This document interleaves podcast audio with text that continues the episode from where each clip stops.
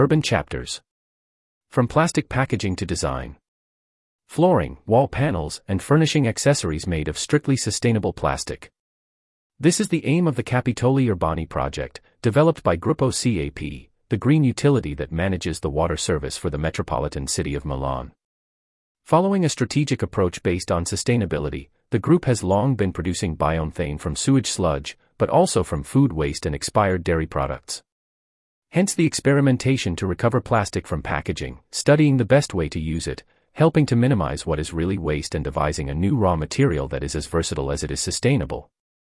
The research program thus led to the creation of real design elements made through a production process that reassembles plastic, aluminium, and Tetra Pak food packages, first shredded then melted in a heated press.